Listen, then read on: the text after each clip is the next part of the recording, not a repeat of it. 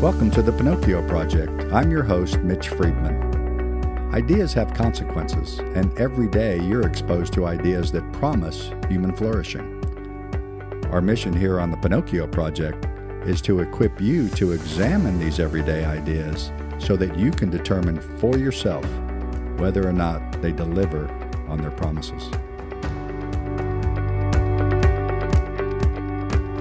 Hello, I'm Mitch Friedman, host of the Pinocchio Project, and welcome. As you can see, I am again not in my uh, regular studio office.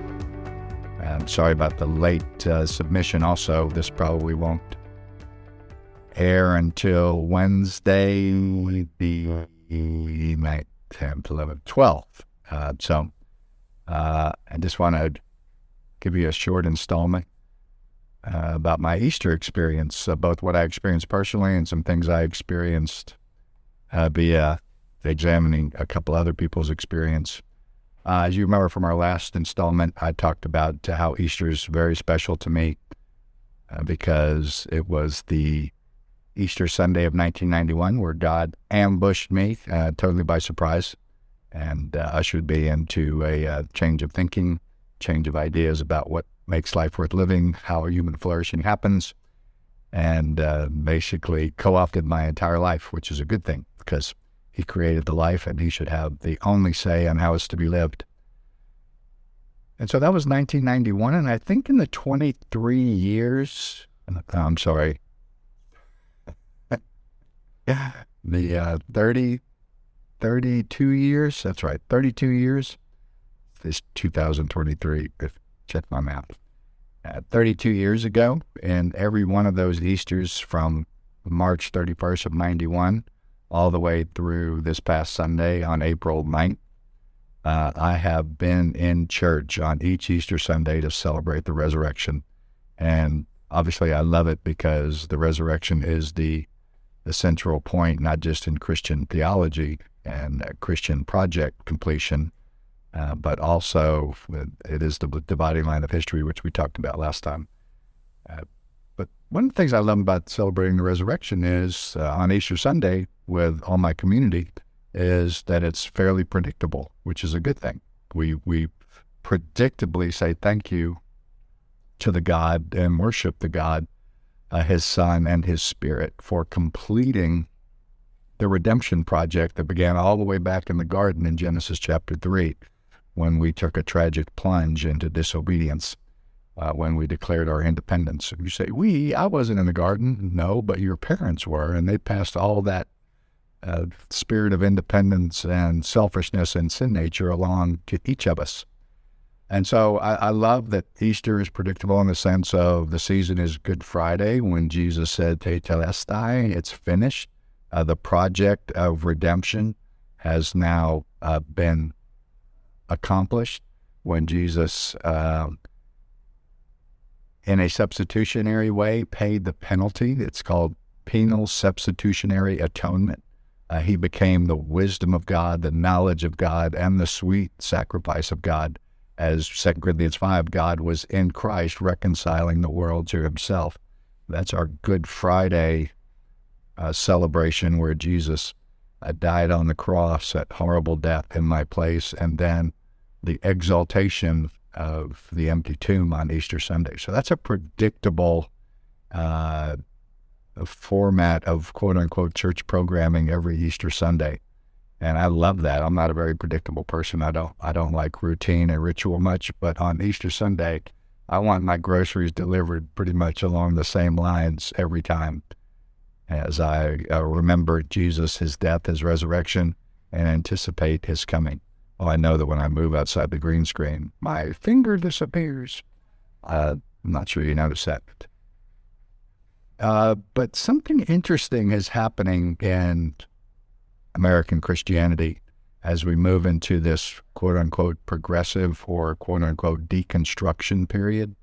Uh, if you haven't read much about uh, Christian deconstructionism or evangelical deconstructionism, I encourage you to do so. Uh, there's there's a lot of good uh, examinations and observations. Deconstruction is basically a movement that often leads to deconversion, and the idea is that there is much to disdain uh, in the church that uh, is morally reprehensible, that, that claims itself to be Christian in its formation and its initiative. Uh, and agreed there are some things that we carry along in our faith package that probably don't have a lot or anything to do with historic Christian orthodoxy. Orthodoxy, literally, compound word, ortho, right or straight or true. Dokeia or doxy is teaching. So orthodoxy is is right teaching. And Christianity has a package of orthodoxy that has been passed down through the centuries uh, from its very earliest days.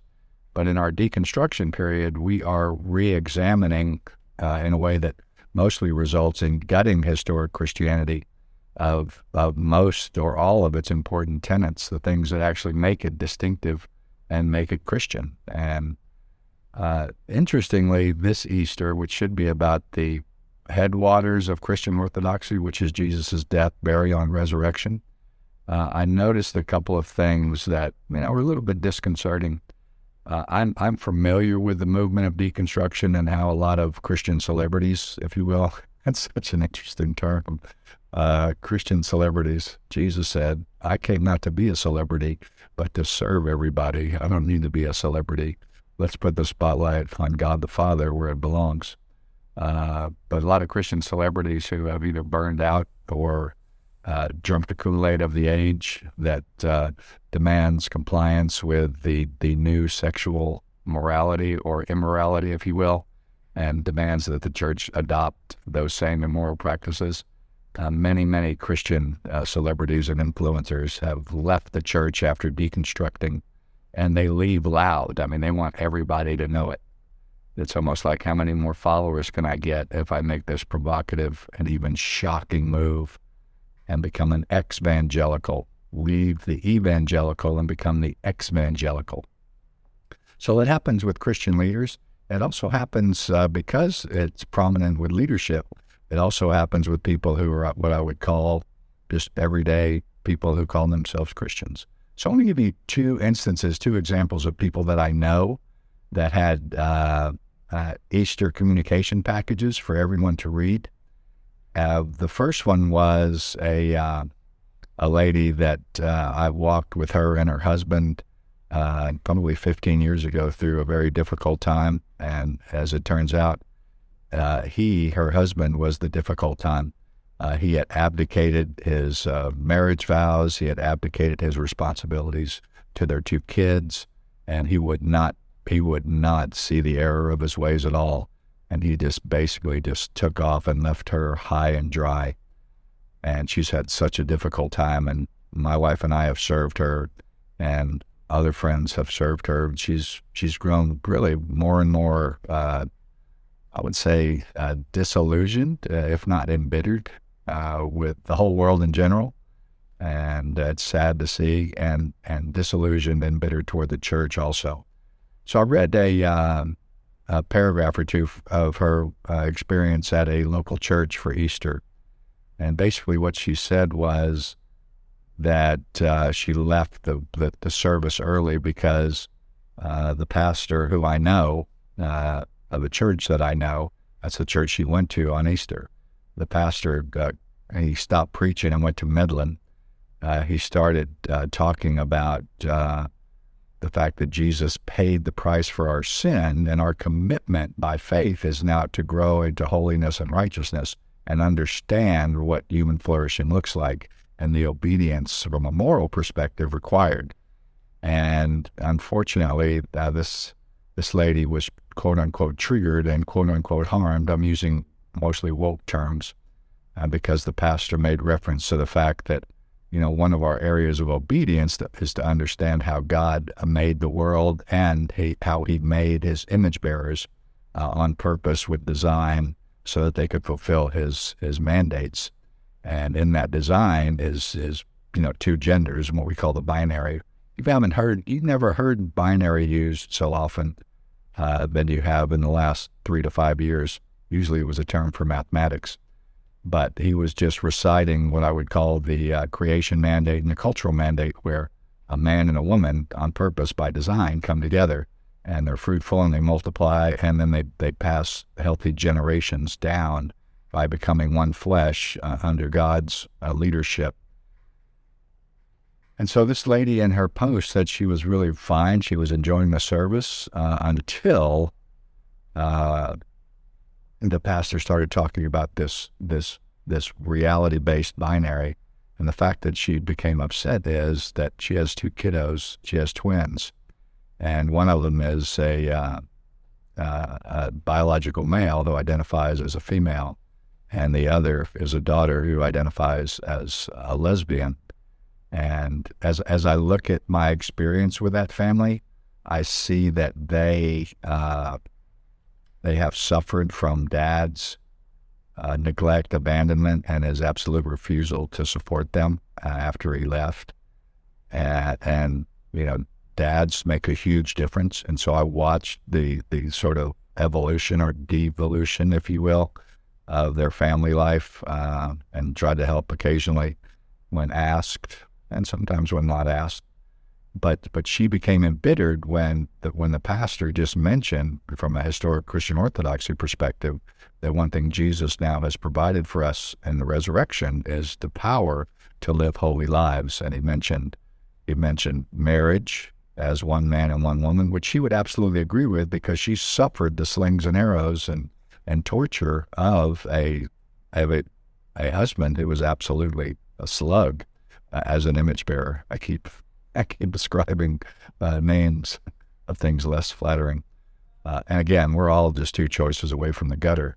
But she she would definitely agree from Genesis one and two that a man and a woman are designed to be there for a lifetime, inseparable. And Jesus repeated that from Genesis two, what God has joined together.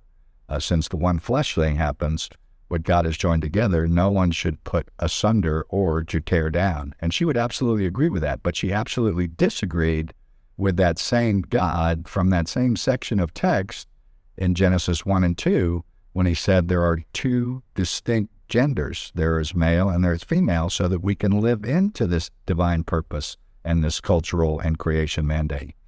And so she was harmed and triggered when that was mentioned that, you know, a, a, a binary is actual reality because she's living with the reality of her of her kids living outside of God's design uh, for their sexuality. And I understand that, uh, but that is deconstruction in a form. What, it, what, what deconstruction means that leads to deconversion, most most always, is not that I'm taking the things that are extra biblical out of my faith toolbox and setting them aside so that I can just have what's true and good and beautiful as far as scriptural authority. Deconstruction typically means that I am taking anything that I disagree with when it comes to the moral precepts of God's word and how I'm expected to live a holy life. I I I refuse. I I am I am uh, I am resistant. I'm reluctant. I'm rebelling against any any suggestion that God has the authority to tell me how I should live my life from a moral perspective. Uh, and so that's two different things. We should always be examining our faith to see what's good, true, and beautiful and needs to be kept because it aligns with scriptural authority. But when I take scriptural authority and dismiss portions of it that are uh, absolutely distasteful to me at this time or place, regardless of the circumstances, as difficult as they may be, then I am wandering from the faith and I'm going into not just a progressive understanding of the gospel, but I'm wandering into another gospel. So that was thing one. That was the lady that I was actually her pastor for many years. And then the second uh, dysfunctional Easter message was from a young man who is now a church leader. He is the pastor of uh, Jubilee Baptist Church in Chapel Hill, uh, North Carolina. His name is Kevin Georges, and I've known Kevin for a long time. Uh, a good friend of mine was Kevin's youth pastor up in the Dallas area. And uh, Kevin came to faith under my friend's ministry, rocket ship, aligned to orthodoxy, uh, got trained for ministry, uh, went to uh, Duke Divinity School, which may have been uh, the template for his current position. If you think that all seminaries or divinity schools train ministry leaders in the Christian faith in solid orthodoxy and trusting in God's word as ultimate authority, you've got another thing coming. Uh, but anyway, my friend, uh, he's my friend still. Uh, I don't know how he'd respond. I haven't I haven't contacted him on this this package of communication he sent out for Easter. Basically, what he did was he put a, a vlog or a TikTok post. Uh, and I'm, I'm not on TikTok, but my friend who was is a youth pastor sent me this uh, this TikTok post, and I'm using these names because it's out there as public domain. I mean, if you put something on Facebook, it's public domain. If you put something on TikTok, public domain. Instagram, the same. But you need to know that this is more and more common, and this is a Baptist church, and it's, an historic Baptist church uh, that is now growing less historic and more woke, uh, more progressive, and more alternate gospel. But but Kevin's take on the resurrection was not rooted in Jesus paying the the penal substitutionary price for my sin and then proving the payment of that price in the resurrection. His take was that Jesus' resurrection now opened up the doors for all types of experimentation over and against traditional understandings of of systems like families, systems like marriage, uh, institutions like how cultures flourish best together based on a, a nuclear family concept. Uh, basically, what he said was the resurrection from the dead uh, destroyed all the authorities that insist on these these traditional understandings of binary gender and nuclear family, and so we're free to the church is free. This is verbatim. The church is free to experiment with alternate lifestyles and understandings of how to best do all kinds of things and make all kinds of decisions about how you're going to live your life uh, morally and what your family looks like and what flourishing looks like without the traditional understandings of the authority of the text and what the text says to us from the moral standpoint. And it's just so interesting that that that that it's often we use we I'm not I'm not woke. Um, pray that I won't get woke.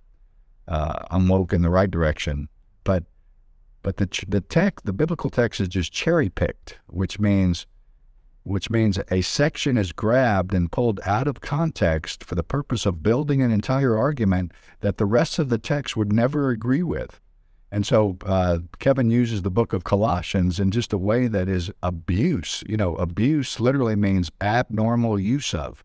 And he abnormally uses the text for his own purposes. And his purposes are to, to violate the creation mandates of Genesis 1 and 2 for the purposes of freeing up the church, freeing up the church to experiment with all kinds of alternate lifestyles and understandings about what these culture making and flourishing uh, providing institutions are like one man and one woman together for a lifetime, developing family life that now is repeated with that same vision.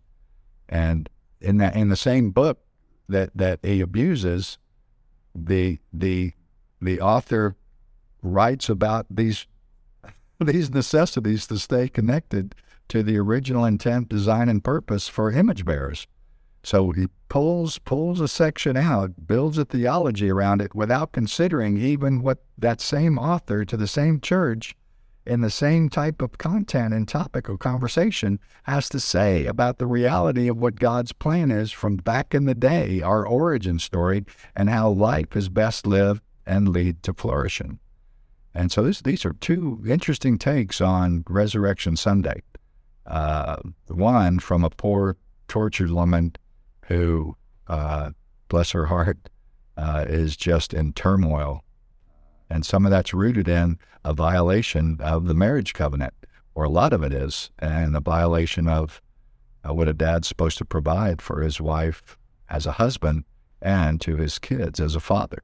And then the other is, and I would call it a tragic and reprehensible and uh, frightening uh, statement by a church leader.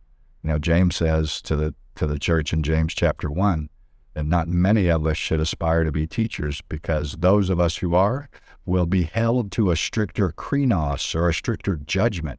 So if you purport to hold up the word of God and open it and teach authoritatively from it, as you interpret it and communicate it, if it's not true to the historic understanding of that text, then you are piling up krenos for yourself. And so I'm afraid for my brother Kevin. And so, anyway, I just wanted to uh, celebrate the resurrection and its true headwaters form. Jesus died for our sins. He was buried on the third day, raised to life, so that by faith now we are confident in our future and where we are empowered to live a holy, moral, and God glorifying life. And that is our commission, regardless of the station of life you're in. Stay woke in the right direction, my friends. For the Pinocchio Project, this is Mitch Friedman signing off. Thanks so much for being with us on the Pinocchio Project today. If this podcast has value for you, please subscribe or follow, give us a five star rating, and share. If you have an everyday idea you'd like to submit for us to examine, simply email us at pinocchioprojectpod at gmail.com. We're on Twitter at PinocchioPod, or you can hit the links in the show notes below. Thanks again for listening, and remember, your everyday ideas have significant consequences.